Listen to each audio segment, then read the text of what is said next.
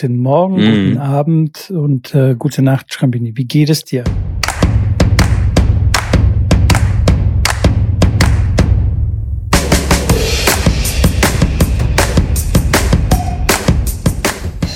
Herzlich willkommen zu einer neuen Ausgabe von Tennisblausch oder Lebensblausch. Ich weiß jetzt nicht mehr genau. Lifestyle-Blausch. Ja, schönen guten Morgen, guten Mittag, guten Abend, wie du gerade so schön gesagt hast. Ich freue mich wieder hier sein zu dürfen. Du hast mich tatsächlich wieder eingeladen, wieder angerufen, gesagt, Janik, äh, nochmal eine neue Woche, bist du wieder dabei? Und ich gesagt, ja komm, ähm, mach ich mit. Warum denn auch nicht? Stunde Quatsch reden und äh, bin ich dabei.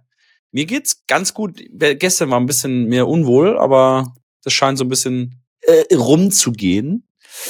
Aber mittlerweile ja. bin ich wieder auf dem Dampfer. Also ich hatte eine kleine Weihnachtsfeier, die ich ja vorbereitet hatte für meine Nachbarn. Das kam ganz gut an. Da habe ich äh, 200 Waffeln selber gebacken, den Teig dann selber gemacht und alles. Also richtig, richtig zelebriert. Und ich bin tatsächlich jetzt auch in Weihnachtsstimmung. Deswegen auch das Weihnachtsbild hier hinter mir, weil ist angekommen beim Schrambini.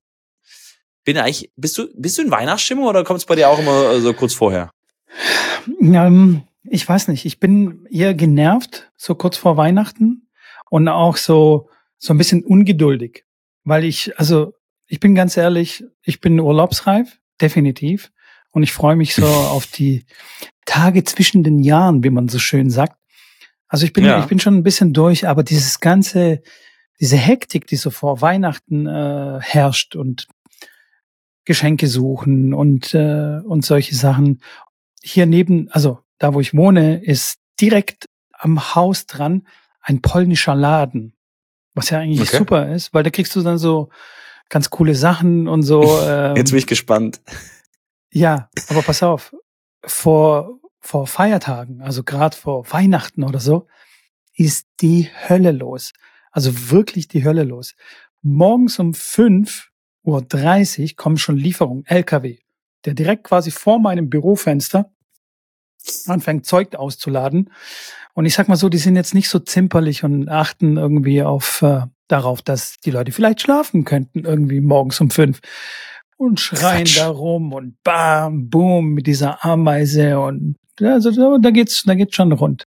Mit der was? Ameise, diese, Mit der Ameise? diesen Hubwagen, das nennt man auch Ameise. Echt? Okay, da das habe ich noch nie gehört. Ja, da, du hast ja auch nie so richtig harte Arbeit gemacht, weißt du, so im Lager und so. Leck mich am nicht mit Arsch. solchen Gerätschaften gearbeitet. Nee, ich bin Naja, einfach nicht so alt und weise wie du, Mitko. Da- ja, das stimmt, ich, das stimmt.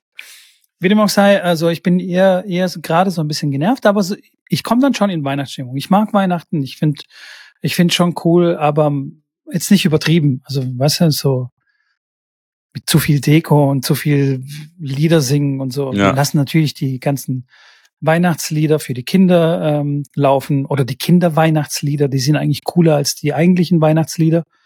So in der Weihnachtsbäckerei und so, das läuft die ganze Zeit bei uns. Und Da schon, rappst du dann schon mit ganz nice. Geil, Klar, in der Küche. klar. Nice. Klar, das ist schon, So schon Plätzchen ganz backen mit nice. den Kiddies, bist du auch da am Start, oder? Ja, leider bin ich ja da im Training. Also die Plätzchen wurden schon gebacken Oh, und ähm, das wurde ohne mich erledigt. Genau, aber ich bin muss man am also Sonntag. Ja, ja Sonntag. Bist du nicht der ist- Fan von? Hm, Ja, was soll ich dir sagen? Ich bin, ich bin nicht so der Backfreund. Okay. Backen ist nicht Mitko und Mitko ist nicht Backen. Naja, Das ist ja völlig, So völlig viel- okay. so viel zur Weihnachtsstimmung. Wie sieht's denn bei dir aus mit Weihnachtsgeschenke? Bist du da im Stress oder oder schenkst du der Familie und Freundeskreis, ihr schenkt euch nix? Ja, tatsächlich haben wir ja wirklich vor ein paar Jahren angefangen zu sagen, hey, man schenkt sich nichts mehr, dann ist doch immer so ein kleines Geschenk, äh, was dann doch noch irgendwie bei rumkommt und dann fühlt man sich schlecht, weil man weiß, man kriegt ja doch irgendwas Kleines, dann muss man was Kleines holen. Also ich brauch's nicht unbedingt. Klar, wenn dann Kinder dabei sind, musst du irgendwie Geschenke haben. Äh, das, da kommst du natürlich nicht drum rum, aber wir, ähm, muss ich sagen, da ist dann eher ähm, ja kein, keine, keine Geschenke, wenn wir, also wenn ich mit meinen Eltern äh, quasi feiere, meine Schwester ist ja in Berlin, da war ich dann, da waren wir dann auch mit der ganzen großen Familie und allen quasi von der Schwester und Familie von ihrem Mann und so weiter. Da war dann große, große Auflauf mit, oh, das sind bestimmt 15 Leute dann gewesen und sechs kleine Kinder. Klar, da musst du schenken und da, aber da war es dann auch, da schenkst du eh die Kinder und die, Äh, die Älteren, die schenken sich dann nicht mehr wirklich was. Ich bin froh, wenn man sich nichts schenken muss. Ich bin eigentlich einer, der gerne übers Jahr einfach schenkt. Ich hasse es auch zum Geburtstag irgendwas zu schenken. Ich finde es einfach geil, irgendwann, also ganz wenige Leute kriegen zum Geburtstag von mir ein Geschenk. Also das habe ich schon sehr, sehr früh aufgehört. Das ist eher so, ey, da fällt mir gerade was ein und dann kaufe ich das und schick's meiner Mutter oder äh, schenk's einem guten Kumpel, weil ich sage, hier, das ist jetzt mal ein Geschenk für dich und sehe es als Geburtstags-, Weihnachts- oder als einfach als ein, ein Präsent, aber diesen Tag jetzt so dann zu feiern mit Geschenken. Ich sage, wenn für Kinder, ähm, aber ansonsten eigentlich, eigentlich nicht. Ich bin voll bei dir, Schrambini. Ich finde auch dieses Schenken einfach ohne Grund, finde ich viel, viel besser und viel, viel aufmerksamer als, äh, okay, jetzt ist Weihnachten, jetzt muss man sich verschenken und da fühlt man sich so verpflichtet oder jetzt ist, keine Ahnung, Geburtstag, Namenstag, was weiß ich was, äh, Hochzeit, da muss man was schenken. Einfach so, ey, ich laufe irgendwo auf der Straße an einem Laden vorbei und sehe irgendwas, was mich total zum Beispiel an dich erinnert oder was ich mir denke, oh, das würde voll gut zu Schrambini passen. Und dann kaufe ich das, schick dir das und ähm, weiß ich nicht, das ist so irgendwie, das hat mehr Sinn, mehr, mehr echten Sinn. Und äh, sind wir mal ganz ehrlich, so an Weihnachten, oh, wie viel, wie viel Marken das Geschenk äh, gekostet haben? Oh, hoffentlich habe ich da auch den passenden, das passende Gegengeschenk gemacht. Also weißt du? Ja, ja, verstehe ich. Ich finde aber auch in, in, in neun von zehn Fällen ist es halt jedes Mal das Gleiche. Du bist dann Anfang Dezember da und denkst, okay, Weihnachten, okay, dann ist Mitte Dezember. Manche kaufen das schon relativ früh, manche irgendwann Mitte Dezember, manche, so wie ich, am 24. morgens, wenn ich da irgendwie noch ein Geschenk brauche, fahre ich halt irgendwo hin und dann, ja, dann male ich von mir so ein Bild selber oder kaufe einen Blumenstrauß und sag, so, jetzt, äh, das habe ich auch schon gemacht. Also das war immer mein, mein äh, Einkaufstag, weil reicht am letzten Tag, warum dann äh, früher sich drum kümmern. Aber das ist ja neun von zehn Mal so, dass man nicht weiß, was man demjenigen schenken soll. Und das ist ja genau der Punkt, wo ich sage, ich habe lieber dann irgendwas übers Jahr, wo ich denke, hey cool, das ist doch was, ähm, was ich weiß, was meine Mutter toll findet oder was äh, mein Vater gut fand. Ähm, da mache ich denen mal eine, eine Freude. Ähm, aber ja, zu Weihnachten, Geburtstag eigentlich ja. nicht. Nee, ja. Kopfschüttel. Ja. Ab, und ich, ich weiß nicht, wo, also klar, vielleicht auch aus meiner, aus meiner Kindheit, wobei ich jetzt nicht sagen kann, dass ich jetzt keine Geschenke bekommen habe, aber bei uns war halt, ja, die Feiertage, die Weihnacht, Weihnachtstage, gut, da war oft zu, das muss ich auch dazu sagen, klar, da hatten wir nicht offen, aber Geburtstage war halt, ja, nicht, nicht so ein, nicht so ein wirklich ein großes Zelebrieren mit Geschenken und so weiter und irgendwann, ja, ich fand's dann, ich fand das auch nicht schlimm, also ich habe dann auch auch da von meinen Eltern dann immer wieder Geschenke halt außerhalb von Weihnachten bekommen, so wo ich sage, okay, krass, das ist eigentlich ein so von der Summe oder der Größe ist es eigentlich ein Weihnachtsgeschenk und dann war das für mich auch okay, denn ich an, an Weihnachten oder Geburtstag dann nicht mehr viel bekommen habe. Bei mir war das ja auch sehr nahe an, an, aneinander liegend mit, mit Anfang Januar Geburtstag und, und Weihnachten Ende Dezember. Ähm, ja, das ist natürlich dann noch für die, es sind immer noch bei mir jetzt zwei, drei Wochen dazwischen. Gibt bestimmt noch härtere Fälle, die dann am gleichen Tag auch noch Geburtstag haben oh, ja. oder einen Tag später oder. Oh ja. Was, kurze Frage mit. Welchen Tag findest du im Jahr den beschissensten Tag zum Geburtstag haben? Ah, schon so Weihnachten. Also, also wenn du am, 4, am 24. Das ist echt beschissen. Oder 25., 26. ist auch scheiße. Oder ein Silvester. Auch total kacke, finde ich. Aber Silvester, glaube ich, würde ich noch eher nehmen, weil da ist, sind ja eh alle feiern und da ist man nicht wirklich mit der Familie. Silvester ist mal mit Freunden, Bekannten, seiner Liebe oder sonst irgendwas. Aber also ich finde, so 24. Bitte? Bist du so ein Silvesterfeier-Typ?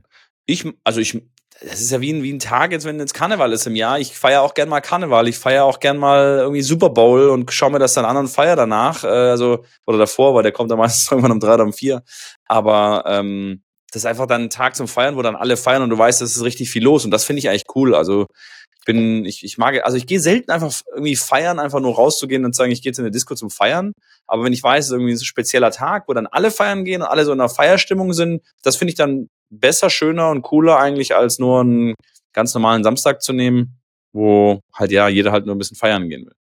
Echt? Guck mal, das sind wir schon wieder. Karneval oder an Silvester habe ich so das Gefühl, die Leute sind noch, die sind eh so ein bisschen offener, dann weißt du, ich meine an Silvester, wenn du da rausgehst auf die Straße, da kannst du irgendeinen ansprechen, kannst auch einen Arm nehmen und Happy, äh, Happy New Year sagen und dann freut er sich und äh, alle lachen und finden es gut. Ja, geh mal an einem normalen Samstag raus und sag mal, hey, lass dich mal am Arm, cool, dass du auch feiern gegangen bist. Kriegst du direkt, hast du direkt äh, eine kleben. Also deswegen, ich bin ja, weiß ich nicht, ich muss jetzt nicht jeden umarmen, also verstehe mich nicht falsch, aber ich finde es einfach, dann ist die Atmosphäre einfach ein bisschen lockerer, weil ich hasse es wie die Pest, wenn du abends irgendwie auf die Straße gehst und dann irgendwie feiern gehst, dann macht dich irgendeiner dumm von der Seite an oder pöbel dich an oder es gibt ja immer wieder solche Spackos. Da habe ich halt gar keinen Nerv für. Und das habe ich das Gefühl, das gibt's an Silvester auch. Ich weiß, da gibt's auch noch viel schlimmere Sachen, die an Silvester passiert sind, aber ähm, die generelle die generelle Einstellung ist einfach dieses Event, dieses gut ins neue Jahr kommen, einen schönen Abend verbringen. Und ich glaube, das äh, ist auf jeden Fall für mich so, dass ich das lieber habe wie einen normale, normalen Feiertag. Guck mal, da sind wir schon wieder grundverschieden. nee, genau andersrum. Ich mag die terminierten Partys nicht, also sowas wie Silvester oder Weihnachten oder Karneval oder Fasching oder was auch immer oder Geburtstage und so sind wir, sind wir nicht so lieb wie eine Party, die einfach so spontan entsteht. Also oft sind wir natürlich früher in der Gastro, klar, äh, ist plötzlich mal ein Dienstag zu einem Samstag geworden und wir sind dann komplett ausgerastet und sind da irgendwie dann noch weiter in den Club und so, einfach aus einer Laune heraus. Und das waren dann so erfahrungsgemäß waren das so die besten Partys oder die coolsten, coolsten Partys, die ich erlebt habe. Und so die größten Enttäuschungen waren meistens die Silvesterpartys. Erstens alles überteuert, dann gibt's irgend so ein unnützes Buffet, was du dann mitkaufen musst und so. Und dann äh, sind alle so, wie du sagst, gut drauf oder beziehungsweise denken, sie müssen gut drauf sein. Ja, und das ist dann so ein bisschen Overload, finde ich. Und dann noch das ganze Geballere. Ich mag auch das Geballere nicht. Ja. Das ist mir einfach zu laut und der ganze Müll dann hin. Äh, das mag ich nicht. Und ähm, ja, weiß nicht. Also ich werde auch diesen, also dieses Jahr äh, an Silvester wahrscheinlich auch nichts Großartiges machen. Aber klar, mit kleinen Kindern, was willst du auch machen? Also, gehst du auf irgendeine Silvesterparty? Schon, wahrscheinlich schon, oder? Ja, bestimmt. Also klar, äh, ein bisschen, ein bisschen anstoßen äh, ins neue Jahr. Ich weiß nicht, ob ich danach mal weggehen werde. Auch da, da, das halt. Ich, ich bin jetzt auch keiner, der jetzt so auf eine Festivität geht, wie du sagst. Kaufen wir jetzt ein 60 Euro Ticket mit Essen und da einen großen ähm, Ballsaal oder sowas mit mega schick anziehen. Das bin ich auch kein Riesenfan von. Aber auch da wieder, ja, mal gucken. Vielleicht abends ein bisschen Poker spielen mit ein paar Freunden, ein bisschen was trinken, ein bisschen, bisschen rausgehen, äh, das Feuerwerk angucken äh, vielleicht gibt's äh, irgendwann bald mal Drohnenfeuerwerke. Da gibt's ja mittlerweile schon echt crazy Sachen. Hast du mal gesehen, was so Drohnenfeuerwerke äh, fabrizieren? Unglaublich. Ich muss, äh, muss, muss dir mal ein Reel davon schicken oder ein, äh, ein Video davon. Habe ich äh, gesehen bei ähm, ah, jetzt fällt es mir gerade gar nicht mehr ein, wo das war. Das ist eine Drohnenshow. Da sind Hunderte beziehungsweise Tausende von Drohnen, die eine, eine, eine Lampe dran haben. Und diese Krass. Lampe können sie in verschiedenen Farben, in verschiedene Farben machen. Okay. Und die Drohnen sind alle, die legen sie dann aus und die sind alle äh, ferngesteuert über, klar, über Computer, über Software. Und dann fliegen die alle hoch und die sind alle miteinander quasi so abgestimmt. Dann haben die klar ihren Abstand und die können damit alles machen. Also da kannst du einen riesen Smiley in, in den Himmel malen, Geil. du kannst ein Logo in den Himmel malen. Also richtig crazy. Ähm, und so auch wirklich, dass sie sich auch bewegen und verschiedene Szenen kreieren. Auch ein Weihnachtsmann kannst du da quasi dann mit seinen Rentieren durch die Gegend fliegen lassen. Also wirklich, wirklich verrückt. Und ähm, das finde ich spannend und das wird ja dann irgendwo auch die, die Zukunft sein, weil wie du schon sagst, der Müll äh, ist natürlich nicht das, was äh, man sehen möchte. Äh, Umweltverschmutzung und allem drum und dran. Ähm, klar, Bränden, ich meine, man muss ja nur mal die Millionen zusammenrechnen, die da jedes Jahr an Silvester äh, an Verletzungen, an Häuser, an Bränden, an, an Umweltverschmutzung, an sonstigem zusammenkommen. Äh, von daher. Und die, die Drohnenshow echt cool. Also, das muss ich sagen, das war schon cool. Schon äh, sehr, sehr, sehr, sehr spannend. Finde ich, begrü begrüße ich sehr sowas, weil das ist, äh, das muss die Zukunft sein. Also es kann, es kann gar nicht dieses laute und verschmutzende und so, ey, wie die Straßen dann aussehen morgens nach Silvester, das ist abartig. Überall.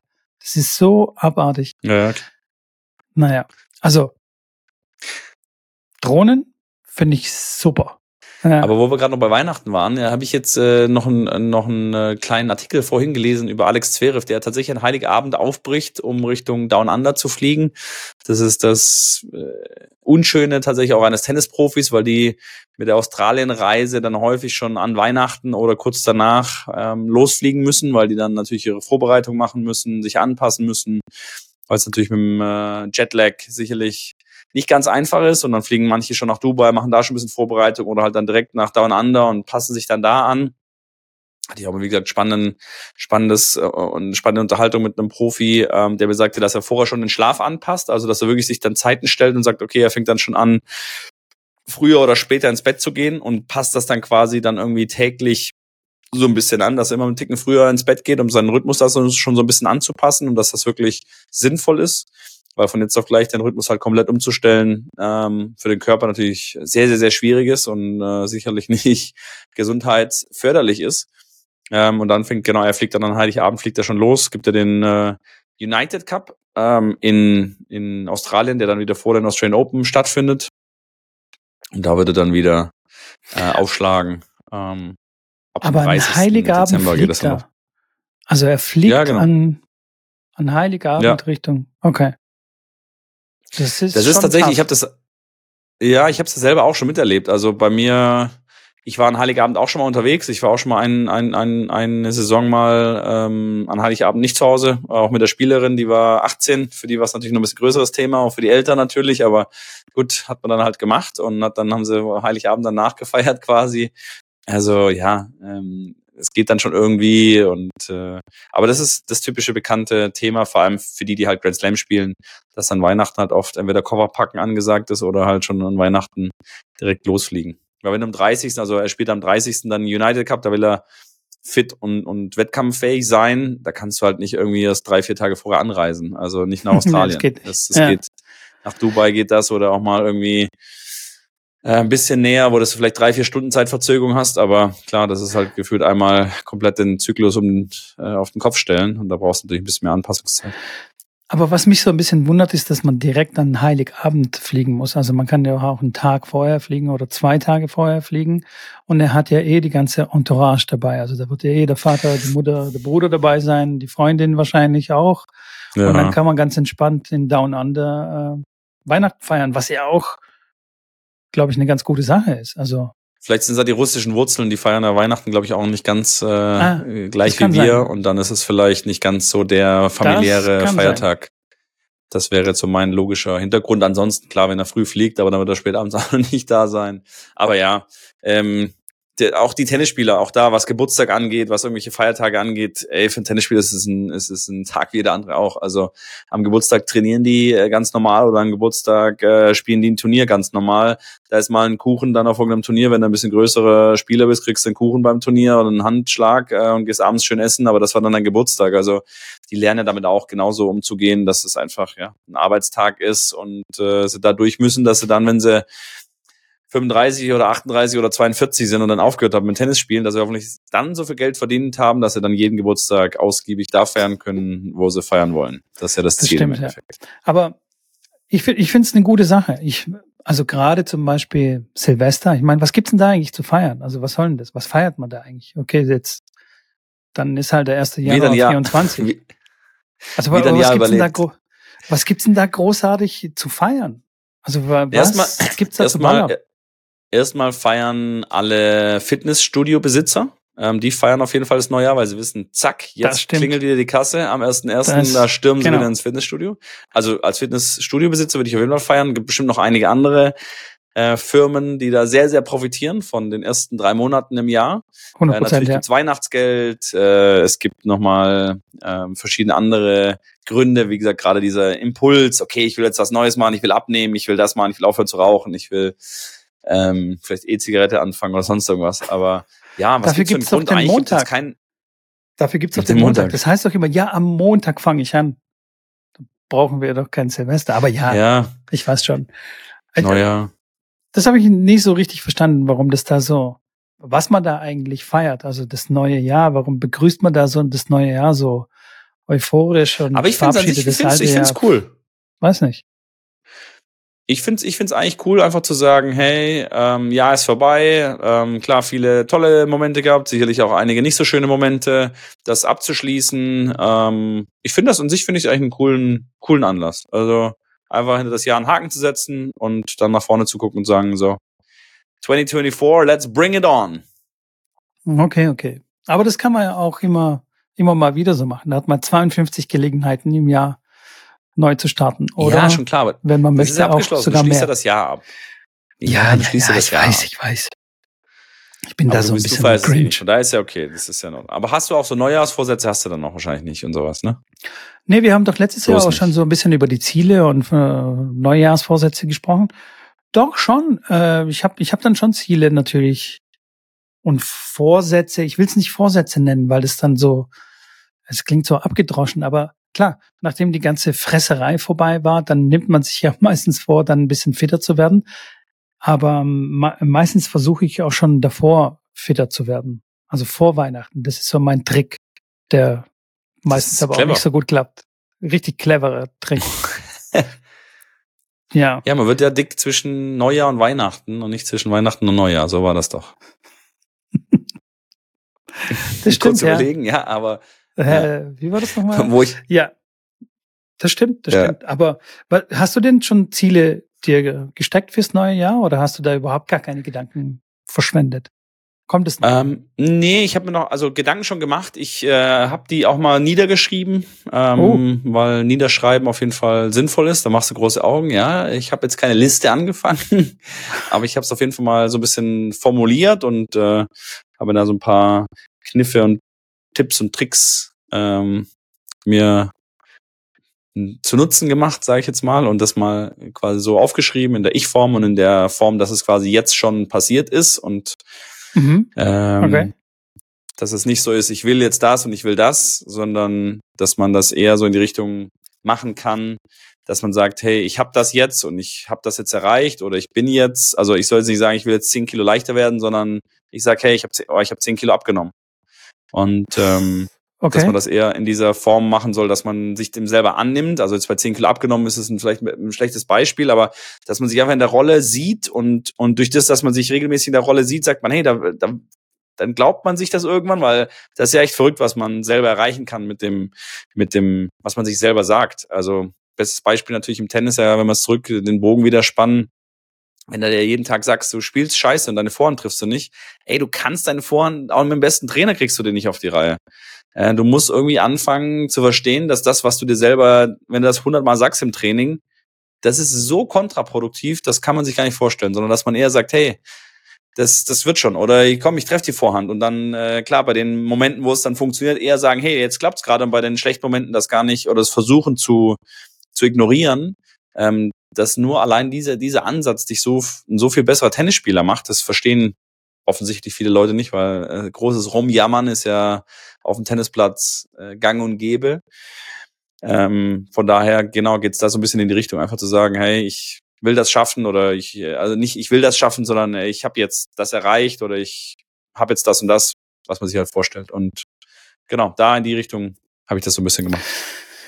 Ich bin bei dir bei der Sache auf dem Platz. Wenn man sich sagt, hey, ich habe eine, heute eine schlechte Vorhand, dann wird man auch definitiv eine schlechte Vorhand haben an dem Tag. Aber bei den Zielen, da bin ich so ein bisschen, da komme ich so ein bisschen ins Grübeln, weil nämlich, wenn du jetzt zum Beispiel Ziele definierst und die dann so aufschreibst, in dieser, in dieser Zeitform oder beziehungsweise als hättest du schon das Ziel erreicht, passiert Mhm. nämlich ähm, äh, neurobiologisch etwas mit uns und zwar wir schütten ähm, Glückshormone aus, als hätten wir es tatsächlich schon erreicht. Und dann sagt man sich, ja, ja, hm, abgehakt.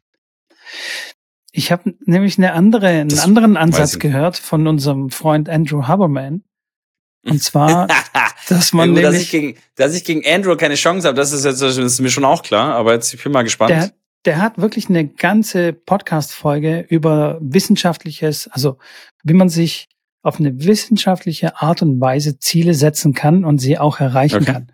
Und ein Ding davon war genau dieses Ding, dass man sich ein Ziel setzt, sich das irgendwo aufschreibt, das ist schon alles richtig, dass man das auch so quantifizierbar wie möglich auch macht und so spezifisch wie möglich, also am besten ein smartes Ziel, also weiß jetzt gerade die englischen Begriffe nicht, aber auf jeden Fall, dass man das messen kann, dass man das quantifizieren kann und äh, dass man das auch äh, protokollieren kann und es dann aber am besten auch gleich wieder vergisst und nicht darüber redet, also auch niemandem erzählen, weil während dem Erzählen, also wenn ich dir jetzt erzähle, oh, und dann werde ich hier so abnehmen und so voll einen krassen Body bis äh, Juli und so weiter, passiert nämlich was ganz Komisches in unserem Körper.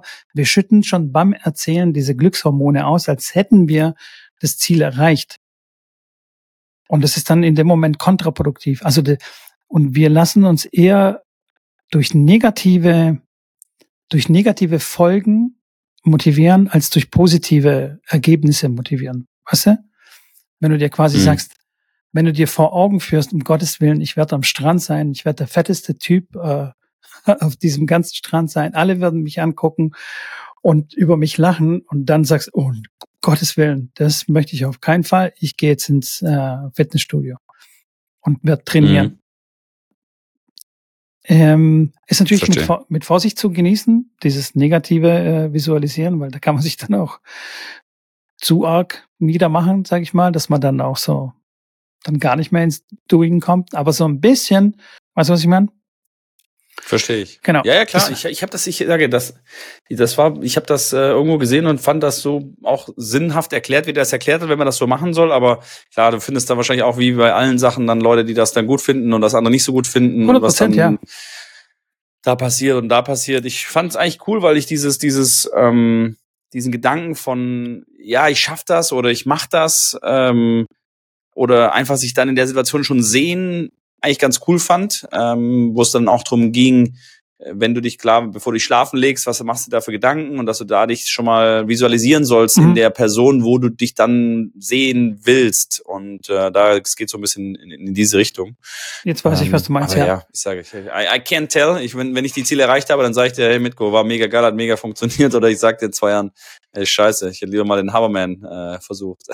ne, pass auf, ich, also die zwei Dinge schließen sich ja auch gar nicht aus finde ich. Am Ende des Tages muss selber, muss jeder selber herausfinden, was für einen funktioniert, also was für dich funktioniert. Wenn das Klar. für dich Klar. funktioniert und wenn das dich ans Ziel führt und es einen glücklich macht und vor allem, wenn man den Prozess auch genießen kann, also wenn du quasi, ja, einfach Spaß an der ganzen Sache hast, also nicht nur am Ziel erreichen, dann ist es doch eine sinnvolle Sache. Kann jeder machen, wie er möchte. Hört sich gut an, hört sich gut an. Schon, ne? Ich habe noch ein anderes Thema mitgebracht, Mitko. Ja, das bitte. Thema haben wir jetzt abgeschlossen. Und zwar, wir sind ja auch ein Podcast und wir wollen ja den Zuhörern auch eine Chance geben, Millionär zu werden. Haben wir ja schon oh. oft gemacht. Wir haben schon so viele äh, Startups hätten wir schon gründen können oder Ideen gegeben für neue Startups. Ich habe tatsächlich eine neue Idee mitgebracht heute. Also oh, für die Leute, die äh, schnell Millionär werden wollen jetzt Zettel und Stift in die Hand nehmen. Und zwar, ähm, Grüße gehen das mal raus an Bruno, einer von meinen Schülern, der tatsächlich jetzt auf dem Auto, auf der Autofahrt immer wieder mal einen Schrambini hört und mir dann stolz erzählt, was er, was er da wieder Neues gelernt hat im Podcast. Freut mich sehr. Auf jeden Fall habe ich, haben wir mit ihm heute, beziehungsweise auch mit der Gruppe, ähm, trainiert. Und das war ein Ball. Ich glaube, also wir haben da keine Heizungsrohre, aber das war so ein typischer Ball, der so zwischen den Heizungsrohren, äh, sorry, zwischen Heizungslamellen von so einer alten Heizung drin gesteckt ist und der dann da einfach mal länger stecken geblieben ist. Und der mhm. deformiert ja. sich ja. Das heißt, der ist mhm. dann ein bisschen ja unrund. Der ist nicht mehr ganz ganz rund. Man sieht's ein bisschen, wenn er dann fliegt, klar, und Topspin, dann sieht man es ein bisschen mehr. Und der war wirklich deformiert. Und äh, dann sagt er, ja, was ist denn das für ein Ball? Und sag ich, ja, puh, keine Ahnung, aber komm, spiel mal Ballwechsel mit dem weil man hatte schon, also auf, also selbst mit dem Schläger äh, nach unten prellen ging schon echt schwer, weil er dann halt vom Schläger seitlich äh, rausgesprungen ist, wenn man nach unten geprellt hat. Und dann komm, spielt einen Ballwechsel damit. Und ich muss sagen, warum, und jetzt kommt die Idee, warum gibt's keine Balldose oder Bälle, die bewusst deformiert sind, um um verschiedene Sachen zu trainieren. Weil ich habe mir immer gefragt als Trainer, da ist mir bis heute noch nicht wirklich was eingefallen, außer das Schleppnetz mal hinten reinzulegen äh, zwischen Grundlinie und T-Linie. Dieses typische Verspringen von einem Ball zu simulieren. Also ich habe dann bei den Fußballern zum Beispiel, die haben diese kleinen flachen Hütchen, die auch die Tennistrainer haben, die ganz flachen, äh, legen ja. die dann so 15 Hütchen in, in also in den 5 Meter Raum oder so 5, 6 Meter vors Tor. Und dann schießt einer aus 20 Metern flach und der Ball springt von da aus ab und geht ganz scharf in eine andere Richtung. Und der Tor muss dann reagieren. Also mega geile Übung eigentlich, weil typisch auch realistisch. Und ähm, ähnlich beim Tennis ja auch, vor allem beim Sand, ähm, verspringt der Ball immer mal wieder. Und deswegen fand ich das eine geile Übung, habe immer nach was gesucht. Warum geht das nicht? Warum gibt's da kein Tool dafür? So, jetzt sagen natürlich viele, ja, wird aber immer mehr, immer mehr Hardcore gespielt und auch Teppich, da braucht man das so nicht. Ich kann euch sagen, haltet euch fest, ich sag's euch gleich. Ähm, also, so, dann haben die, haben die Ballbacks gespielt. Am Anfang ging das so einigermaßen, war dann ein bisschen schwierig, dann wurde es immer besser. Und dann habe ich kurz unterbrochen und gesagt, Leute, ihr müsst, ihr müsst nicht jetzt so hinlaufen, wie ihr normal zu dem Ball hinlauft, weil normalerweise springt der Ball und die natürlich die Faulheit der Menschheit ähm, trägt dazu bei, dass man halt nur so hinläuft, dass man gerade am Ball ankommt, äh, wo man den schlagen möchte. Und dann gesagt, ey, ihr müsst jetzt, müsst ihr schneller dahin laufen, wo ihr wahrscheinlich den Ball schlagt, dass ihr dann reagieren könnt, wenn der Ball verspringt, ob ich dann noch einen Meter weiter muss, noch einen Meter zurück muss, einen Meter vor oder einen Meter zur Seite. Also ich muss schneller in die, in die Position kommen und dann mich anpassen. Ey, die haben sich plötzlich viel besser bewegt, haben das gemacht und plötzlich haben die einen Ballwechsel gespielt. Der Ball ist regelmäßig wirklich versprungen und teilweise so, dass ich denke, boah, echt verrückt. Und ich fand das so geil, dass ich gedacht habe, warum gibt's keine Ballfirma, die sich sagt, ich mache mal drei verschiedene Stufen, einen, der ein bisschen verformt ist, einen, der ein bisschen mehr verformt ist, einen, wo es wirklich sehr, sehr schwierig ist, mit dem Ballwechsel zu spielen, um sowas trainieren zu können. Was ich da gesehen habe, war unglaublich. Also wirklich dann auch, dass die aus Situationen, wenn der Ball verspringt, sie in eine Situation kommen, wo sie normalerweise den Ball nicht schlagen würden, aber sie müssen lernen, aus einer äh, unbalancierten Haltung den Ball kontrolliert wieder lang reinzuspielen. Die müssen verstehen, hey, wenn ich in Bedrängnis bin und den Ball falsch eingeschätzt habe, was ja jedem passiert, dann muss ich den Ball vielleicht über die Höhe mehr äh, spielen, dass ich die Länge wieder reinkriege, äh, weil ich will einen Ball spielen, dass der Gegner ähm, ja Schwierigkeiten mit meinem Ball bekommt. Also es war so so faszinierend. Und dann wollten die anderen natürlich auch mal spielen. Hey, können wir auch mal mit dem Ball spielen? Da war das der Ball, mit dem haben wir dann eine Dreiviertelstunde trainiert. Dann haben wir acht Punkte damit gespielt und ich habe mit denen mit den äh, Punkte gespielt. Natürlich wurde, glaube ich, der wurde, wurde ein bisschen wieder normaler, der Ball, aber trotzdem hat man immer wieder ein paar Verspringer gesehen, auch manchmal, dass sie einfach mal vorbeigeschlagen haben, weil der so versprungen ist. Das war selten. Ähm, deswegen war es genau die richtige Mischung und da haben die auch Punkte damit gespielt. Und ähm, ich fand das so faszinierend, dass ich gedacht habe, ey, wieso gibt es eigentlich keine Firma, die das macht? Also, wie gesagt, wenn ihr Millionär werden wollt, ihr habt die Chance. Also für mich. Mitko, äh, sagst du es mir? Ich finde das, ich fand's echt geil. Also fand ich echt cool. Für mich klingt es absolut plausibel und das macht schon definitiv Sinn. Und äh, ich ich würde mit investieren. Wenn ich Geld hätte, würde ich investieren, auf jeden Fall. Also wir das, machen, das wir ist machen einen Tennisplauschball, wir machen Crowdfunding, aber jetzt mal ganz, jetzt mal ganz ohne Scherz. Also die Frage ja. ist klar, wie kriegst du das vermarktet und so weiter? Vielleicht hätte ich das, vielleicht äh, strahlen wir die Folge auch nicht aus, weil wir sagen, wir machen das selber, das soll nicht an die Öffentlichkeit gehen. Aber die, die Bewegung, also das ist ja ganz klar mit einem normalen Ball und das ist ja das, was, was, was generell immer passiert. Die Menschen werden träge, die werden faul ähm, und du weißt irgendwann, wie der Ball springt und dann bewegst du da nicht mehr. Eh bei dem Ball, du hast die Kinder gesehen, wie die da hingegangen sind und die waren, die mussten so aufmerksam sein, weil die wussten, ey, ich kann jetzt nicht einfach nur so dahin traben und ich weiß, wo der Ball hinkommt und wenn ich ein bisschen falsch stehe, dann spiele ich halt ins Slice zurück. Nee, das geht, das ging nicht, weil es kann sein, es springt in die andere Richtung und dann kriegst du den Ball gar nicht mehr. Und die haben sich so, also es war so faszinierend von der Beinarbeit und, und, und, und der Bruder dann sagt, ah ja, jetzt verstehe ich, okay, ich muss da schneller hin und muss agiler sein, muss ready sein dafür. Ähm, das war schon sehr, sehr erstaunlich und ich fand's, fand's großartig. Ich hab, es gibt ja diesen Ball, diesen Plastikball, der dann verschiedene, ja, genau. also es ist wie, wie kleine, also ja, wie ein Tennisball, wo so, so kleine Halbkreise sozusagen noch äh, am Ball drangeklebt sind, den man fallen lässt, der springt dann in verschiedene Richtungen. Der ist aber aus Vollplastik und auch ein bisschen schwerer. Mit dem kann man nicht Tennis spielen. Ähm, aber mit so, mit so einem Tennisball, äh, der verformt ist, ich sage, ich, ich habe es noch nie gesehen, das war jetzt Zufall. Also so entstehen ja Millionäre, wenn du einfach durch Zufall irgendwas äh, siehst genau. und plötzlich denkst du dir, komm, das ist so eine Geschäftsidee. Also das Tool würde ich sofort, aber das ist ja die Frage, das gibt's ja nicht. Du kannst das auch nicht kreieren. Also klar kannst du so ein Ding jetzt in die Heizung stecken und da mal drei Tage oder zwei Wochen hängen lassen und dann damit äh, spielen. Aber das ist natürlich nicht, nicht Sinn der Sache. Da muss äh, klar ein bisschen Entwicklung reinstecken. Aber ich fand das echt faszinierend, was da, was da passiert ist. Und die Kinder, klar, du wusstest, ey, die mussten auf der Höhe sein. Einmal ein bisschen nachlassen von der Beinarbeit. Und das ist ja nichts an, also, und wenn das dann passiert, also ich habe dann wirklich, die, die kleine, die Larissa ist, glaube ich, oh, lass mich nicht lügen, ist neun, vielleicht zehn? Vielleicht, äh, verschätze ich mich gerade. Aber die spielt auch schon echt richtig gut, super Mädel. Ähm, und klar, dann kommt ein Ball, der komplett in sie reinspringt, wo ich dachte, ey, den spielt's im Leben nicht. Und dann hat sie sich zur Seite gebracht und den Schläger noch irgendwie rangebracht. Der Ball ist rübergeflogen, die war happy. Ähm, fand ich echt großartig, weil es eine koordinative, sehr, sehr anspruchsvolle Aufgabe dann ist, in, also nach dem Absprung den Ball noch rüberzuspielen. Voll.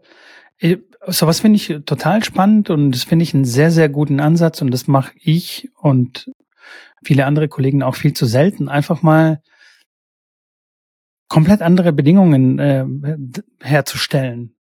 Wie du sagst, mhm. jetzt mit dem verformten Ball. Oder man nimmt verschiedene Bälle. Also einfach ähm, ein Stage One Ball, einen ganz normalen gelben Ball oder einen ganz neuen Ball, sagen wir mal einen Medenspielball, ich will jetzt keine Marken nennen, äh, mhm. und dann und dann noch irgendwie einen ganz alten Ball und dann immer wieder mit, mit einem anderen Ball. Also einfach sich drauf einstellen, einfach aus mhm. seinem aus seinem Trott herauskommen und einfach mal nach einer Lösung suchen und nicht immer dann gleich rumflennen. Oh, hier der Ball ist ja scheiße und was weiß ich. Oder wenn wir ja. man, manchmal kriege ich es auch zu hören, wenn wir wenn wir zu dritt im Training sind, also die Spieler sind zu dritt und ich lasse dann Punkte spielen, einer spielt alleine und die anderen zwei schlagen auf und wechseln sich ab nach zwei Punkten. Da kriege ich schon voll oft zu hören, ja, so komme ich ja nicht in den Rhythmus rein. Wo ich mir dann denke, Alter, das ist, jetzt, nicht dein Ernst. Bloß weil du jetzt zwei Punkte warten musst, kommst du dann aus deinem Rhythmus. Also wenn du, also ganz ehrlich, wenn du das nicht auf die Reihe kriegst, dann weiß ich auch nicht.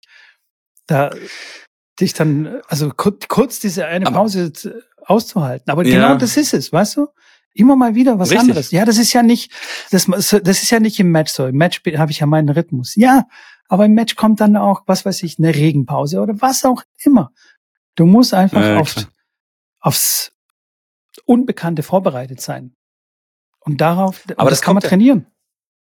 Ja klar, ich sage und dieser Spieler, den du gerade beschreibst, das ist ja genau so ein Spieler, der das dann immer gleich hatte, der dann immer, wo der Trainer sagt, so, wir machen jetzt eine halbe Stunde erstmal Rhythmus zum Reinkommen und wir machen schlagen erstmal Rhythmus und das dann jedes Mal so ablief und dann kennt das nicht anders und dann bist du natürlich im Match dann auch aufgeschmissen, wenn du diesen Rhythmus dann nicht kriegst oder in einem Training, wenn einer kommt äh, und sagt jetzt hier, ich brauche jetzt die paar mehr Punkte am Stück, dass ich da in den Rhythmus reinkomme. Ähm, ich sage, ich habe das gleiche mit, mit meinen Kiddies. Die sind wirklich, äh, wirklich coole, coole, leistungsorientierte, spaßige Kinder. Wirklich macht Bock mit denen. Aber da auch, dass die dann auch dann so, ja, das ist aber unfair und weil dann sage ich, okay, die Neunjährige darf jetzt vom Netz aus aufschlagen, die darf zwei Meter in das Netz stehen und darf von da aus aufschlagen und du musst den Return irgendwie ins Feld spielen. Und dann hat die halt zwei Asse serviert, weil die auch schon ganz gut serviert. Und dann meinte der Spieler, ja, das ist aber jetzt unfair, die, wieso steht die so weit vorne? Ich so, ey, siehst doch als Challenge. Also find doch eine Lösung. Du führst jetzt 8-0. Der hat wirklich 8-0 geführt. Und dann habe ich gesagt, so, du darfst jetzt von der T-Linie, weil die, die Übung war, ähm, die müssen von der T-Linie aufschlagen.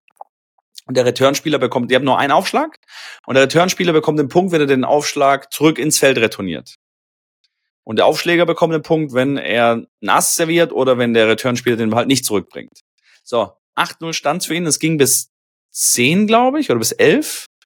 Und dann bei 8 habe ich gesagt, so, hier, zu den Mädels stelle ich mal jetzt nach vorne zwei Meter vors Netz. Ich sage, und nach drei, vier Assen war dann so, oder drei, vier unretournierten.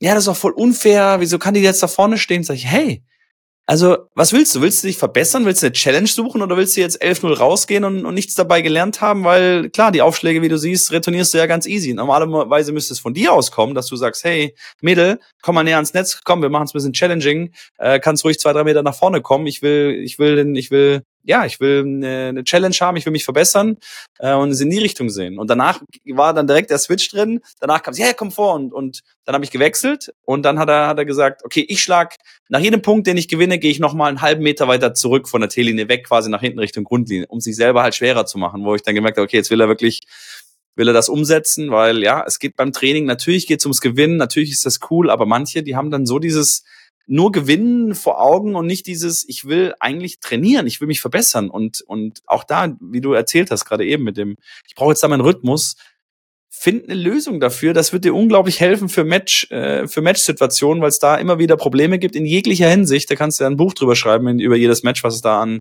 kleinen Problemchen gab vor Match, während Match. Äh, und ja, da, es gilt halt dann Lösungen zu finden. Und das ist meiner Meinung nach das Problem, was halt schon früh den Kindern mit, mit in die Tenniswiege gelegt wird, ähm, was dann später dann nicht mehr herauskriegst. Also aus einer Mitte 20-Jährigen ja, kriegst du solche Geschichten dann nicht mehr raus. Ja, ich, ich merke es ja auch. Ja. Ich habe ja Herren 40 Mannschaften, Damen 60, ähm, alle Altersstufen und da ist es schon so fest drin einprogrammiert in den Köpfen, dieser Ablauf. Aber ja, und da ist es da wirklich. Da bist du ein schlechter Trainer dann, ne? Ja. Nee, bei dem, bei dem Mitgründer will ich nicht trainieren. Der so macht nicht, der macht, der macht nicht Rhythmus. Ja, der macht nicht Rhythmus. Der, ähm, ja, das, das macht gar keinen Sinn und so, weil das spielt man ja nicht so im Match. Ja, ja. Weißt du, so. Und da musst du dann wieder argumentieren und ähm, ja, manchmal ist es ein bisschen mühsam, aber zum Beispiel, also jetzt ein anderes Beispiel. Wir haben nach unserem Gespräch von letzter Woche, habe ich das sofort in, in, in Training eingeführt, dass wir uns quasi üben, fünf Minuten, wirklich nur fünf Minuten einzuspielen für die Medenspieler, jetzt in der ja. Halle speziell.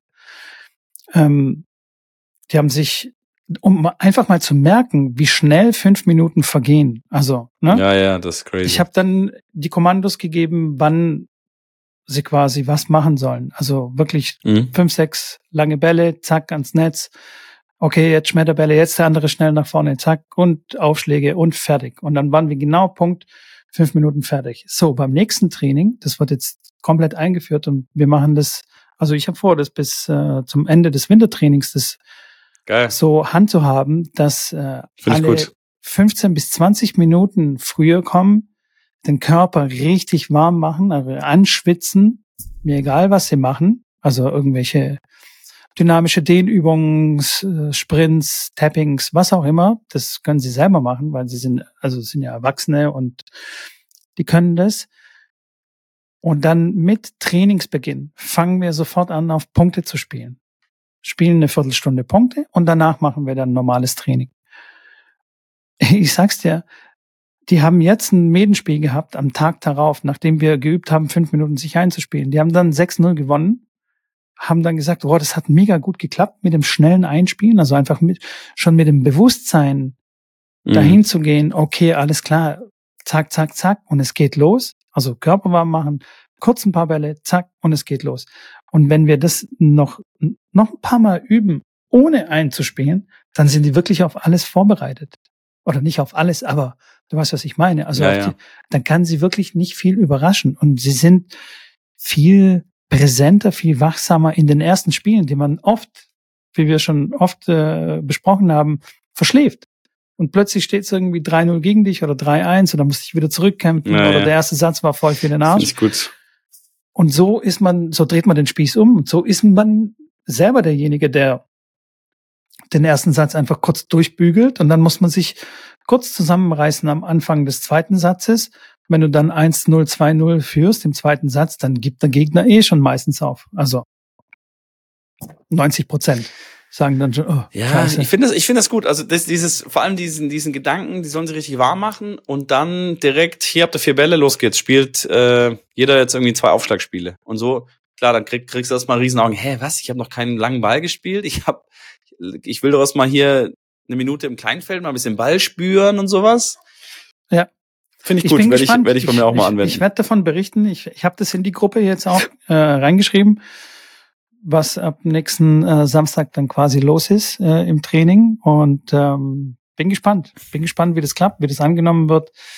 Aber ich glaube, dadurch, dass, dass einige davon, äh, einige von den Spielern auch mitbekommen haben, dass es Schwierigkeiten gab bei den Medenspielen, dass zum Beispiel die Zeit einfach nicht ausgereicht hat, ist mhm. denen schon bewusst, okay, alles klar, wir müssen was tun und das ist einfach ein gutes Tool, um da wirklich noch mehr Alarmbereitschaft von Anfang an quasi drin zu haben. Und ey, es kann absolut kein Fehler sein, wenn man den Körper richtig auf Hochtouren bringt, also richtig Nein. anschwitzt und richtig warm macht und dann loszulegen. Weil, wenn wir ehrlich sind, ja, zweimal mit den Armen kreisen und ein bisschen am, weißt du, den Fußknöchel so kreisen lassen und äh, an der Wand die Wade dehnen, das ist nicht warm machen. Also das bringt gar nichts. Das kann man Stimmt, dann auch weglassen. Also klar, neun, neun von zehn Leuten, die Medenspiele spielen, die machen sie nicht vernünftig warm. Also nee.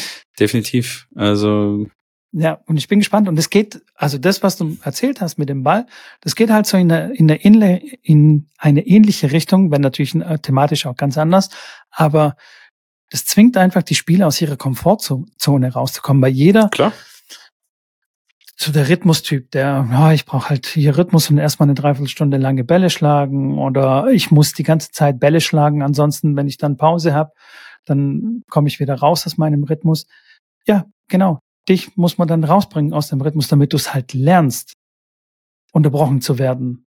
Ja, das ist doch ganz klar. Dann, dann wirst du besser. Dann kannst du beides. Dann kannst du sowohl im Rhythmus bleiben, aber wenn dich unterbricht, wenn dich irgendwas unterbricht, dann kannst du auch damit zurechtkommen. Weißt du? Und ähm, ja, klar, bei dem, das bei dem Spieler ist ja klar, wenn es da, wenn's da allein schon eine, eine auf Sand eine, eine, eine Ballmarke, die man mal checkt, oder der Gegner kommt mal rüber, so eine Ballmarke checkt und fängt kurz mal eine Minute an zu diskutieren, da hat er ja schon, wenn es losgeht mit der, mit der Ballmarkenkontrolle, hat er ja schon einen Hals, weil er ganz genau weiß, oh, das bricht jetzt meinen Rhythmus, äh, geh mal wieder zurück, ich will jetzt weitermachen. Äh, und allein, klar, diese, diesen, diesen Herangehensweise mit dem Gedanken schon zu wissen, hey, wenn der auf Toilette geht, wenn es eine Ballmark-Inspection gibt, wenn irgendein Ball, Ball reinrollt und irgendwie mal eine Pause ist, sonst irgendwas, dass er dann schon direkt weiß, hey, das mag ich nicht so gerne, weil ich halt mit dem Rhythmus äh, gerne spiele. Ja, hilft ihm im Zweifel nicht. Ja, ähm, wobei ich glaube, dass ähm, viele dieser Rhythmusspieler, also ich sage jetzt nicht alle, wenn wir dann sowas üben oder wenn sowas im Training ist und sie spielen dann schlecht, dann nehmen sie es aber auch gerne als Ausrede. Also klar, ich weißt meine, das du, ist das ja ist jetzt nicht klar. unbedingt tatsächlich der Grund. Also dass sie es nicht können oder nicht mögen oder wie auch immer, aber sie spielen halt, ja, weißt du, ich bin halt nicht im Rhythmus, weil es ja voll die Unterbrechung. So, aha, okay. weißt du? Aber ja, ja, das stimmt. Nichtsdestotrotz, ey, dieses einfach üben, fokussiert zu bleiben, zurechtkommen mit, mit anderen Umständen, mit Widrigkeiten, das kann man üben, simulieren, versuchen zu simulieren und äh, hoffen, dass äh, wenn jetzt irgendwas komplett Unvorhergesehenes kommt, was man nicht trainiert hat, weiß man, ah, okay, diese solche Situationen kenne ich. Ich werde schon irgendeine Lösung finden. Anstatt, oh, jetzt bin ich komplett aus meiner Bahn äh, herausgeworfen, aus meiner Routine und jetzt weiß ich gar nicht mehr, was los ist. Ich habe da ja. auch einen, ja, klar, ganz guten, einen ganz guten Satz äh, oder beziehungsweise eine Aussage von von diesem Navy Seal mal wieder von David Goggins. Und zwar, ja, der, der, der trainiert, der sagt so, ey, trainieren mit einem Ziel ist eigentlich scheiße. Also nicht scheiße, aber mhm. eigentlich ist es viel klüger zu trainieren ohne ein Ziel. Also die meisten trainieren ja, weißt du, trainierst jetzt für ein Turnier und hast ein Ziel, da gut zu performen. Oder mhm. man trainiert auf einen Marathon oder Triathlon oder was auch immer. Also es hat immer irgendwo so ein Endziel. Aber eigentlich ist es viel klüger zu trainieren, einfach so, ohne, ohne ein Ziel. Einfach um bereit zu sein, wenn irgendwas kommt. Wenn dann, keine Ahnung, du sagst dann spontan, aha, cool, da ist ein Marathon, klar, kann ich mitlaufen. Bin trainiert. ich bin vorbereitet. Oder es ist irgendwie eine Situation, wo du da deine körperliche Leistung plötzlich irgendwie, äh, wie soll ich sagen, erbringen musst. Mhm. Irgendeine Notsituation. Du musst rennen, du musst, es brennt oder was auch immer. Und dann merkst du, hoppla. Dafür trainieren. Ist es auch ein Ziel? Meter kriege ich keine Luft. das, das nehme ich als Ziel dann für meine, für meine Trainingseinheiten. Ich, ich trainiere für, falls ich im Oval plötzlich einen Tiger äh, begegne oder falls es mal brennt bei mir zu Hause. Ich laufe Treppen. Ja, da hat, ja, aber ich, da hat ja, CrossFit. Komisch, CrossFit, komischer Gedanke auf jeden Fall. Ja, natürlich, ja. Also das ist jetzt, aber CrossFit hat da so einen so einen, so einen Leitsatz. Das heißt, äh, be prepared for the unknown. Also, ja. ne? Und wir sind es halt immer gewohnt, für mit einem Ziel zu trainieren und darauf arbeitet man hin und so. Nee, trainier doch einfach, einfach um fit zu sein, einfach um, um da zu sein. Und nicht immer ja. alles in, in, Frage stellen. Oh, das macht keinen Sinn und das und hier und das macht man ja sonst nie und diesen Ball würde ich nie spielen. Ja, dann fängst du halt vielleicht an, mal den zu spielen. Naja, klar. Ja, ich sage, ich lasse die immer mal wieder in Doppelkorridor auch spielen aus dem Einzelfeld, wo ich sage, ihr spielt jetzt in den Korridor rein, ähm, wo auch, ja, den Ball gibt's nicht, aber einfach mal auch ins bewusst ins Auszuspielen, hatten wir, glaube ich, auch mal vor ja. einigen Monaten, mal bewusst ins Auszuspielen, um dann zu sehen, hey, wo muss ich eigentlich hinvisieren, weil wenn dann auch mal einer die Bälle zu kurz spielt, und das könnt ihr auch alle mal testen, wenn ihr mal zu kurz die Bälle spielt, einfach sagen, ey, ich spiele mal bewusst, versuch mal einen Meter ins Auszuspielen. Jetzt nicht drei Meter, ich versuche einfach mal einen Meter ins Auszuspielen. Und dann plötzlich geht das gar nicht, weil dann plötzlich fliegen die Bälle erstmal lang rein ins Feld und ähm, die gehen dann nicht ins Aus. Und dann, dass man weiß, hey krass, ich kann auch mal anvisieren und bewusst versuchen, zu weit zu spielen, weil das ist wie Kimme und Korn bei einer Pistole. Man muss es halt eichen, man muss gucken, wo hat man seinen, genau. selben, seinen selbigen, seine, seine, seine Eichung. Oder beim Slice-Aufschlag, dann sehe ich, der Spieler kriegt den Slice von rechts nicht nach außen als Rechtshänder. Dann sage ich, servier doch mal einen Doppelkorridor.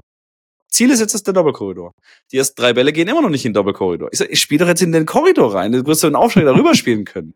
Aber erst mal zu wissen, hey, wie fühlt sich das an, dass ich dann ins Ausschlage, um dann nicht dann wieder zu tarieren, dahin zu spielen, wo du hinspielen musst. Auf jeden Fall sehr, sehr sinnvoll und sehr, sehr hilfreich, äh, wo es dann auch darum geht, ja, aber ich würde ein Match nicht im Doppelkorridor spielen. Also diese, diese, diesen, diesen Ansatz, äh, wenn das irgendjemand sagt, da könnte ich direkt durchdrehen, dass man irgendwas macht, was man ja einem Match sonst nicht macht ja, das sind Reize, das sind Impulse, das sind Lerngeschichten, die einfach notwendig sind, um dich zu verbessern. Ähm, und das ist in, in jedem anderen Sport auch so, dass du Dinge machst, die natürlich in dem Match nicht so anwendest, aber die dich dahin bringen, besser zu werden. Aber das Allerwichtigste ist auf jeden Fall, überhaupt Tennis zu spielen, weil der Murat, stell dir vor, mein unser Freund äh, Murat, hat äh, wieder ein Reel rausgehauen, wo er ähm, eine Studie, eine sensationelle Studie kurz erklärt hat, in der es darum ging, ähm, wie sich's verhält zwischen einem Nichtsportler und einem Sportler. Und dann haben sie ganz viele verschiedene Sportarten genommen, von Laufen, Radfahren, äh, Fußball, also alle möglichen Sportarten, Tennis auch, und haben dann rausgefunden gefunden, in der Studie mit knapp 10.000 Teilnehmern, dass diejenigen, die Tennis spielen, und jetzt schätz mal, wie viel länger leben als einer, der nicht Sport macht.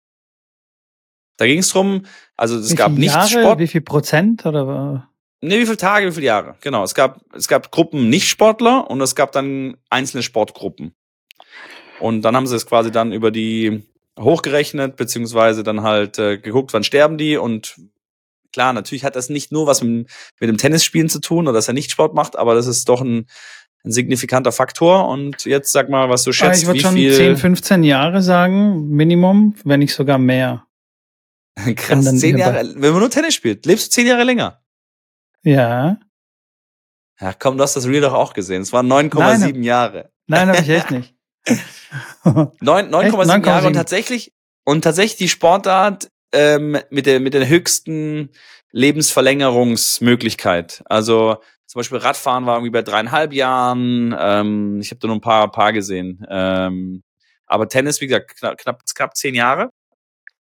Und auch kurz erklärt, natürlich sehr, sehr sinnvoll erklärt. Natürlich hast du zum einen den sportlichen Aspekt, wo du den ganzen Körper im Endeffekt brauchst, auch mit Sprüngen, ähm, was, was sehr, sehr wichtig ist, was ich aus meiner Sporthochschulzeit noch mitgenommen habe von meinem ganz alten Dozenten, der dann gesagt hat, dass ältere Menschen eher dann walken gehen oder laufen gehen oder schwimmen gehen und dass er regelmäßig, also täglich Sprünge macht und wirklich Sprünge macht, egal von der Treppe runter, aber wirklich Sprünge, weil das ist nochmal ein ganz anderer Impuls, der dann für die Erhaltung der Muskulatur sehr, sehr wichtig sei. Ähm, wenn du wirklich springen kannst, dann kannst du auch schneller, noch bist du noch schnellkräftiger zu reagieren, wenn du stürzt und so weiter. Das halt, ja, sonst dieses gemächliche, allmächliche, nur simple, kleine Sachen, wenn dann plötzlich was Abruptes kommt, dann tun sich die meisten dann schwer. Ähm, das fand ich ganz spannend. Auf jeden Fall das ist das eine. Dann das andere ist der soziale Aspekt natürlich. Das hast du natürlich bei den Einzelsportarten. Wenn du laufen gehst, Radfahren gehst, schwimmen gehst, hast du das nicht. Du bist immer beim Tennis meistens mit mindestens einem anderen. Meistens spielen da die älteren Herrschaften dann nur Doppel. Dann bist du zumindest zu viert. Ähm, hast danach noch vielleicht noch ein kleines Bierchen am anschließend oder ein alkoholfreies. Ähm, der soziale Aspekt, der dann auch sicherlich eine große Rolle spielt und natürlich auch das, was wir hier jeden, je- jede Podcast-Folge erwähnen, diese, diese mentale, der mentale Aspekt, der, der, der Kampf mit dir selber, das, äh, die, also Intellekt brauchst du sicherlich auch ein bisschen beim Tennis, das Verständnis dafür und auch, klar, die, die Anpassungen, das, was wir halt immer erzählen, was man machen kann, soll, muss. Ähm, das geht natürlich in jeder Birne von uns allen äh, wild umher bei den, bei den Trainingseinheiten, Matcheinheiten und deswegen, ja, ähm, wer noch nicht Tennis angefangen hat, äh, es ist nie zu spät. Und fand es auf jeden. Fall sehr, sehr spannend, dass Tennis wirklich so die Top-Sportart da ist. Wu- Wundert mich nicht. Also ähm, ist plausibel. Und ich sehe es ja auch an meinem Dad, der hat jetzt nämlich vor drei Tagen die zweite neue Hüfte reinbekommen und Ah, okay, war krass. nach der OP, ich glaube, ein Tag später schon unterwegs. Also ist aufgestanden und ist dann gelaufen, also natürlich mit Krücken und so. Und Mhm. dann waren die Schwestern total, äh, also auf der Station total aus dem Häuschen. Was, die laufen schon? Was ist da los? Ah. So, manche Leute, keine Ahnung, laufen, we- weiß nicht, wann sie loslaufen oder wie Bleiben da der Tage Heilungsprozess ist, aber Ja. die machen dann ähm, wochenlang da, da rum und mein Dad steht halt gleich auf. Klar, weil er halt den ganzen Tag auf dem Platz steht.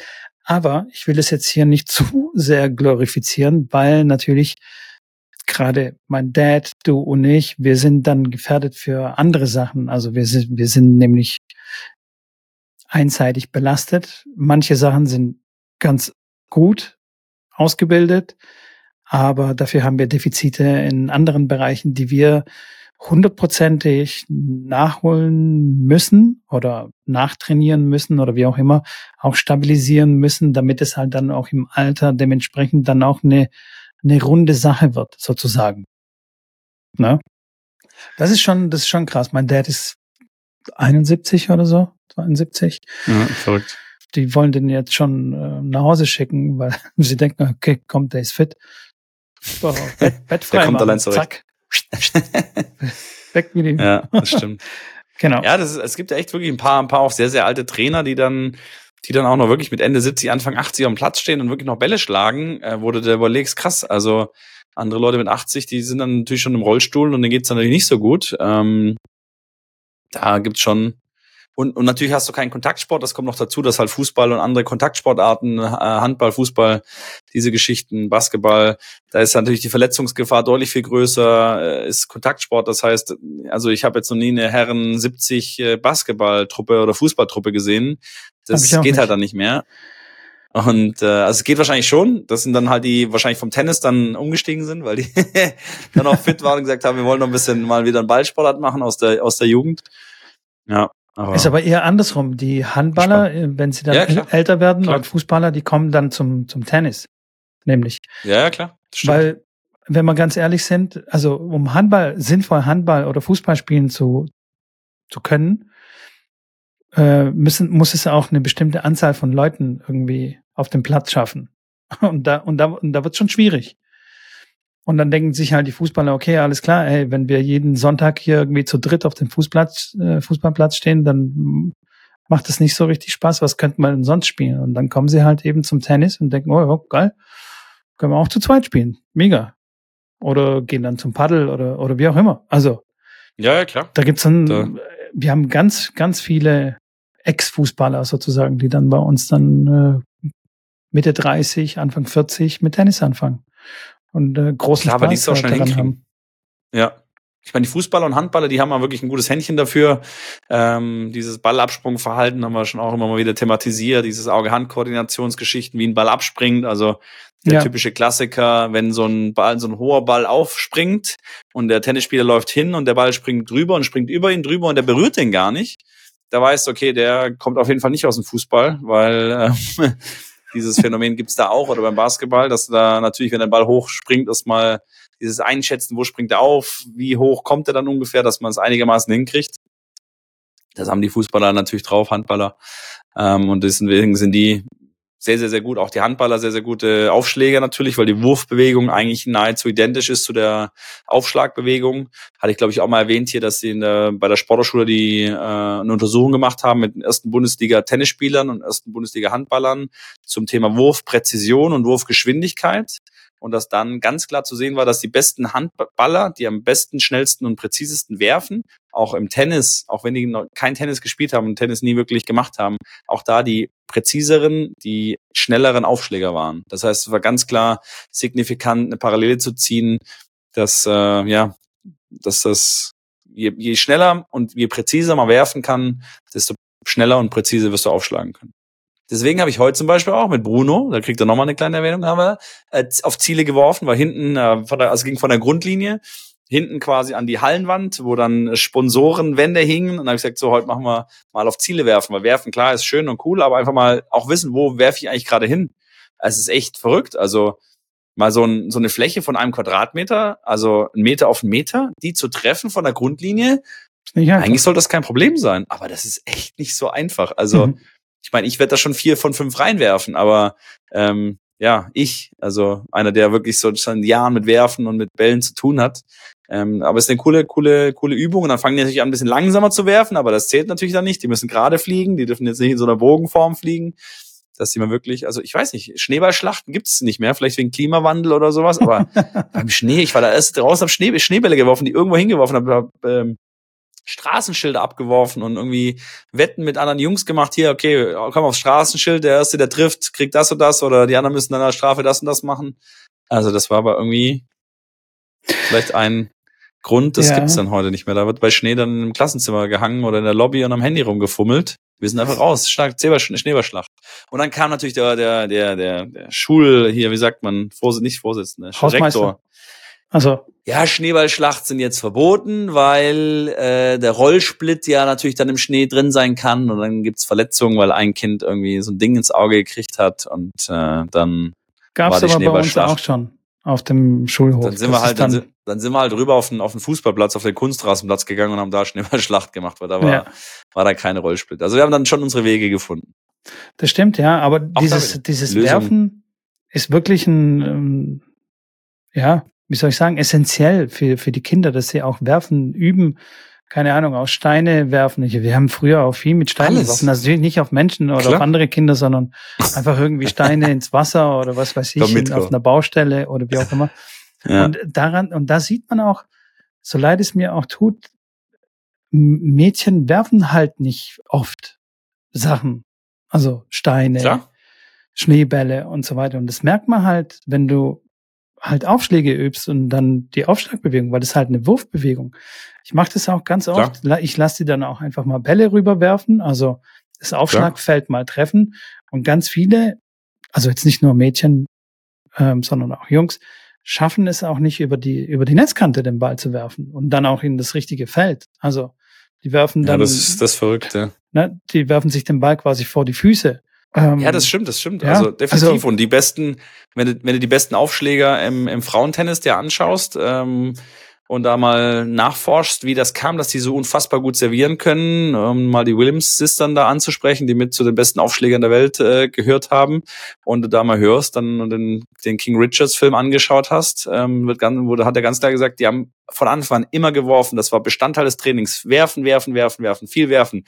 Tennisschläger werfen, Bälle werfen, all irgendwas werfen, diesen Vortex werfen, der pfeift. Hauptsache wirklich regelmäßig diese Würfe ähm, rein, rein, reinprügeln, weil das äh, immens hilft für die, ja, das ist eine kinematische Kette, das hilft ja nicht, nicht nur fürs Werfen, also zu verstehen, wie muss ich jetzt meinen, also es fängt am Fuß an und hört am Ende mit dem Handgelenk äh, auf, was du dann quasi hinterher abklappst, um dann den Ball nochmal den letzten äh, Pfiff mitzugeben. Aber klar, es geht über die Hüftdrehung los, Oberkörperrotation, Arm, Schulter nach vorne, Ellenbogen nach vorne. Also wenn du die Wurfbewegung mal anschaust, das ist ja, das kannst du ja nicht jemandem erklären. Du kannst mir nicht sagen, so, du musst dann, nachdem du den Fuß eingedreht hast, musst du dann die rechte Hüfte vorbringen und dann musst du dann den Oberkörper drehen. Das geht dann in die Richtung, dass du den Leuten nicht erzählen sollst, was die machen sollen, sondern einfach denen eine Aufgabe geben sollst und die finden dann schon selber ihren Weg. Äh, und da, klar, geht's dann dahin, dass du es einfach über die, über die Vielzahl an Wiederholungen einfach reinkriegst. Aber ja, die Vielzahl an der Wiederholung musst du halt auch wirklich machen. Von daher, wenn Ja, einer seinen Aufschlag verbessern will oder einen Sohn oder eine Tochter hat, die mal gut aufschlagen soll, dann geht Frisbee werfen, nimmt irgendwas, kauft dann irgendwelche lustigen Wurfgeschosse, geht an, an See oder an Fluss und macht Steinweitwurf. Dann auch immer wieder andere, andere Sachen werfen, weil da wären wir wieder beim Thema, ne? Nicht äh, mit dem Tennisball oder was auch immer die ganze Zeit und dann äh, ähm, bequem werden und äh, oh nee, ich kann nicht nur das werfen, sondern immer wieder andere Sachen werfen. Ja, aber da Ja. muss ich äh, tatsächlich aufpassen, weil ich habe ja jetzt gerade gesagt, dass die Mädchen ja eigentlich nicht so gut werfen können, weil sie nicht so viel werfen. Heute beim Training habe ich, wir haben so Stationen gemacht, da muss man ja aufpassen mit diesem Gendern oder was man da eigentlich so sagt, ne? dass man da nicht äh, diskriminierend wirkt. ja, Und ich habe ich hab gesagt, hier auf der einen Station, da machen wir Hampelmänner und auf der anderen Seite machen wir Liegestütze. Und es waren, war eine Damenmannschaft und dann habe ich gesagt, ja, okay, ihr könnt ja auch Frauen-Liegestütze äh, machen. Uh, das war schon falsch. Und das sehe ich aber auch ein. Also, aber ich, man, man denkt ja nicht drüber nach. Also, weißt du, was ist ja so schon im Kopf drin. Erstens, das eine heißt ja Hampelmann. Also es ist ein Mann wieder. Ja Und das komm, andere- ey, meine Güte. Und das andere sind. Frauen-Liegestütze. Das impliziert ja quasi, dass Frauen Liegestütze nicht können. Und deswegen ist dieser Liegestütz nach den Frauen, die es, den Liegestütz nicht können, benannt. So. So quasi eine, Ja, das stimmt. in dem Moment dachte ich mir, oh ja, puh, ja, also da hat mich dann eine drauf aufmerksam gemacht, aber ähm, wie hat sie gesagt, äh, soll man das nennen? Äh, Knieliegestütze. Also nicht Frauenliegestütze, sondern Knieliegestütze. Und wenn man zwei Minuten darüber nachdenkt, hat sie eigentlich recht damit. Aber das ist schon Ja. so in unserer Sprache drin, Ja, ja, so verankert, äh, dass, dass das echt äh, irgendwie, also das dauert dann zu lange, bis man, also man muss das auch üben quasi sozusagen. Aber bis vor, bis vor ein paar Jahren hat sich doch noch keiner noch da irgendwas geschert. Das ging halt jetzt los durch diese Frauenbewegung und äh, die ganzen Emanzipierungsgeschichten. Das geht, also das ist ja, also manchmal wirklich, da sage ich, da geht's mir wirklich zu weit, wo ich sage, Leute, jetzt, also, also geh mir nicht auf die, ne, Neune, also lass mal fünfe gerade sein. Also ich verstehe manche Dinge und ja, das kann diskriminierend sein und da bin ich dagegen völlig äh, ganz klar äh, gleicher Meinung. Aber Leute, also Ja, man muss da wirklich Dingen aufpassen, wie stereotypisch man eigentlich redet. Also so jetzt gerade wie Frauen werfen und so. Wobei, also wenn wir jetzt irgendwie eine Studie machen würde und herausfinden wollte, Kinder, wer wirft eigentlich mehr Dinge? Inzwischen kann es sein, dass es sich sogar angeglichen hat, weil auch die Jungs am Handy hängen und einfach nichts werfen. Also da glaube ich, dass, dass es Nein. wirklich keinen Unterschied großartig gibt. Aber früher, Doch. also früher, ich mein, mit früher meine ich so vor 20, 30 Jahren, gab es, glaube ich, definitiv einen Unterschied. Und es gibt natürlich mega viele Ausnahmen. Also es gibt sicherlich Ausnahmen, wo dann es auch irgendwie Mädels gab, die dann auch voll krass mitgemacht haben beim, bei der Schneeballschlacht und auch echt gut werfen. Und ich habe auch immer wieder Mädels im Training, die auch wirklich sehr gut werfen können und erstaunlich krass Klar. weit kommen. Also das ist jetzt nicht, Aber frag die mal warum. Frag die doch mal warum das ja, ist. wahrscheinlich haben sie, klar, Also- das haben die geübt oder halt äh, in ihrer Klar. Jugend oder als sie jung waren, haben sie dann geworfen oder sie waren in Leichtathletik, da hat man ja auch diesen Lederball, also weißt du noch, in der Schule, war durch Mhm. diesen 200 Gramm Lederball oder keine Ahnung, 100 Gramm, den man dann Mhm. von einem Hallenende bis zum anderen äh, wirft und klar, wenn man daran Spaß gefunden hat, egal ob Junge oder Mädchen, dann wirft man halt den Ball rum. Ja, aber wie gesagt, trotzdem ist manchmal ein bisschen schwierig. Klar gibt's auch manche Bereiche, wo es dann wirklich Sachen gibt, die wirklich an den Haaren herbeigezogen sind. Aber da in dem Fall habe ich gedacht, hm, okay, da hat sie recht. Warum heißt es eigentlich Frauenliegestütze? Es muss eigentlich Knieliegestütze oder modifizierte Liegestütze heißen oder was auch immer und auch irgendwie nicht an einem Gender mit einem Geschlecht verbinden sozusagen. Ja, ich sage, in dem Fall kann ich schon nachvollziehen, ja. Ähm, Und Hampelmann auch man eigentlich Hampelpersonen, also äh, Ach, Hampelpersonen komm, da, da, da, da, komm, mit, also da, da, da, da steige ich aus. Nein, Da nein, das ist Quatsch. Da das ist natürlich, Also bei, bei, bei solchen, also genauso, also es gibt ja wirklich, also mir fällt jetzt ad hoc nichts ein, aber so einige Dinge, so wie klar, Hampelmann. Wer sich daran, wer sich daran äh, aufreißt, dann sage ich, okay, bin raus. ja, ja, nee, das stimmt. Also bei Hampelmann, da hat sie auch nicht moniert, also Hampelmann. Aber mir ist dann eingefallen, so, Moment mal, wenn wir jetzt hier, dann müssten wir eigentlich auch den Hampelmann überprüfen. Also warum heißt es nicht Ja, Hampelfrau Weihnachtsmann oder? ge- geht's direkt weiter. Weihnachtsmann. Jetzt kommen die und Ja, sagen, ja. er soll jetzt eine Frau sein mit, äh, mit einem Dekolleté oder was. Also finde ich vielleicht auch nicht so verkehrt, aber das hat ja irgendwie. Mal was also, Neues. Geschichtlich, ich meine, weiß ich nicht. Also ich meine, so, so lange ist die Geschichte vom Weihnachtsmann gibt's ja noch gar nicht. Aber ähm, ob ich das jetzt äh, brauche, dass man da jetzt sich drüber unterhält oder sagt, das muss jetzt irgendwie eine Weihnachtsfrau sein, die dann keine Rentiere hat, sondern irgendwelche, weiß ich nicht, die, die sie durch die Gegend zieht, brauche ich nicht. Also da finde ich, geht's ein bisschen zu weit. Ähm, bei manchen seltenen Dingen macht's macht's tatsächlich Sinn. Ja, Das wäre mein ich wollte nur mal, Abschluss. nur mal berichten. Ja. ja, ist ja gut. ja, man, es, man lernt nie aus und ähm, mal drüber nachdenken, was man so den Tag lang erzählt, ist äh, auch ganz gut. Also einfach mal aus so Stereotypen auch mal rauskommen und denken, oh, Aber du? das fällt einem, das fällt, das fällt einem, glaube ich, gar nicht auf. Also wenn sie dich nicht darauf angewiesen, Nee, hingewiesen hätte, wäre das gar nicht aufgefallen. Das ist ja das Thema. Also Ja, ja. einem selber fällt das ja nicht auf, weil man es halt immer schon so macht und dir fällt es jetzt auf, du sprichst es an. Ich würde jetzt auch sagen, stimmt, ja, hast du recht, würde ich tatsächlich in dem Fall jetzt auch nicht sagen, wenn ich in die Situation komme, aber das, man braucht ja jemanden, der, der jemanden darauf hinweist und das ist ja dann auch schon wieder bisschen schwierig, weil klar, die Frau, die die dann sagt, hey, wieso soll das Frauenliege stützen, das ist jetzt diskriminierend uns gegenüber, das ist ja dann schon wieder, das macht sie natürlich wahrscheinlich auch nicht gerne, weil sie dann vielleicht ein falsches Bild auf sich projiziert sieht. Ähm, ja. Aber in dem Nichtsdestotrotz in finde ich dem das Fall ja auch gut, dass sie, also ja, ja, klar. es ist ja super, dass ja, sie es in gesagt dem hat. Fall ganz sicher, klar. Klar. Ähm, besser als dass äh, sie das einfach nur denkt und einfach nichts sagt.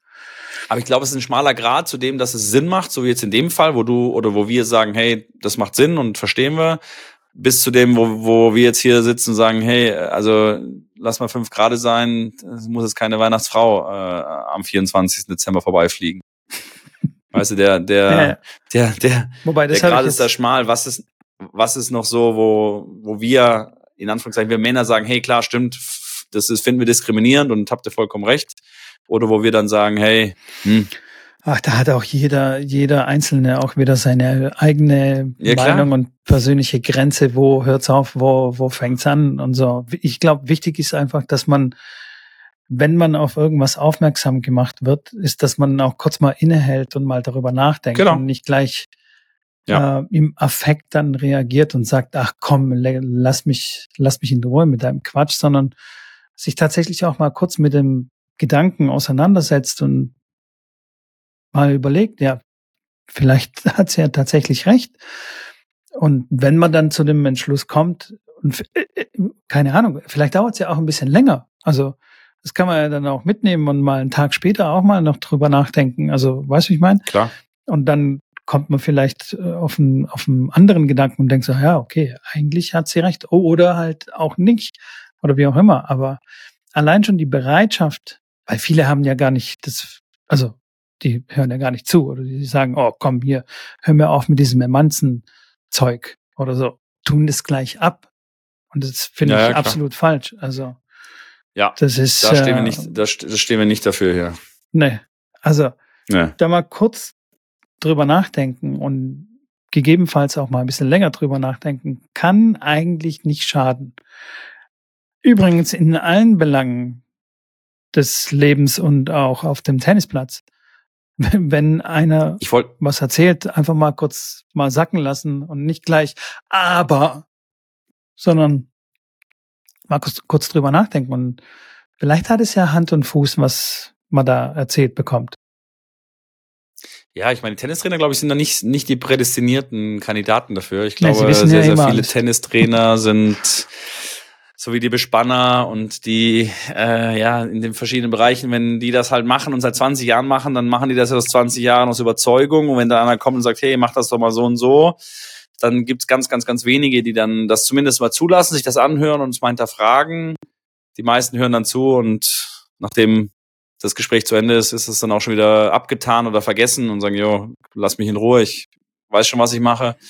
Ähm, ja, das ist oft schade, klar, weil du musst, musst offen sein, gerade auch im Tennis, weil sich wirklich ja so, so extrem verändert hat, jetzt auch über die letzten 20 Jahre sind so viele Dinge passiert und ähm, finde ich dann immer schade, wenn ich dann mit einem älteren Trainer spreche, der dann verschiedene Ansichten hat oder in meinen Augen und nicht nur in meinen, sondern vieler junger und Trainer in dem Bereich, äh, die, die einfach verschiedene Methoden mittlerweile anwenden, die nachweislich einfach besser sind, dass sie einfach sagen, nee, nee, nee, das brauche ich nicht, will ich nicht, mache ich nicht.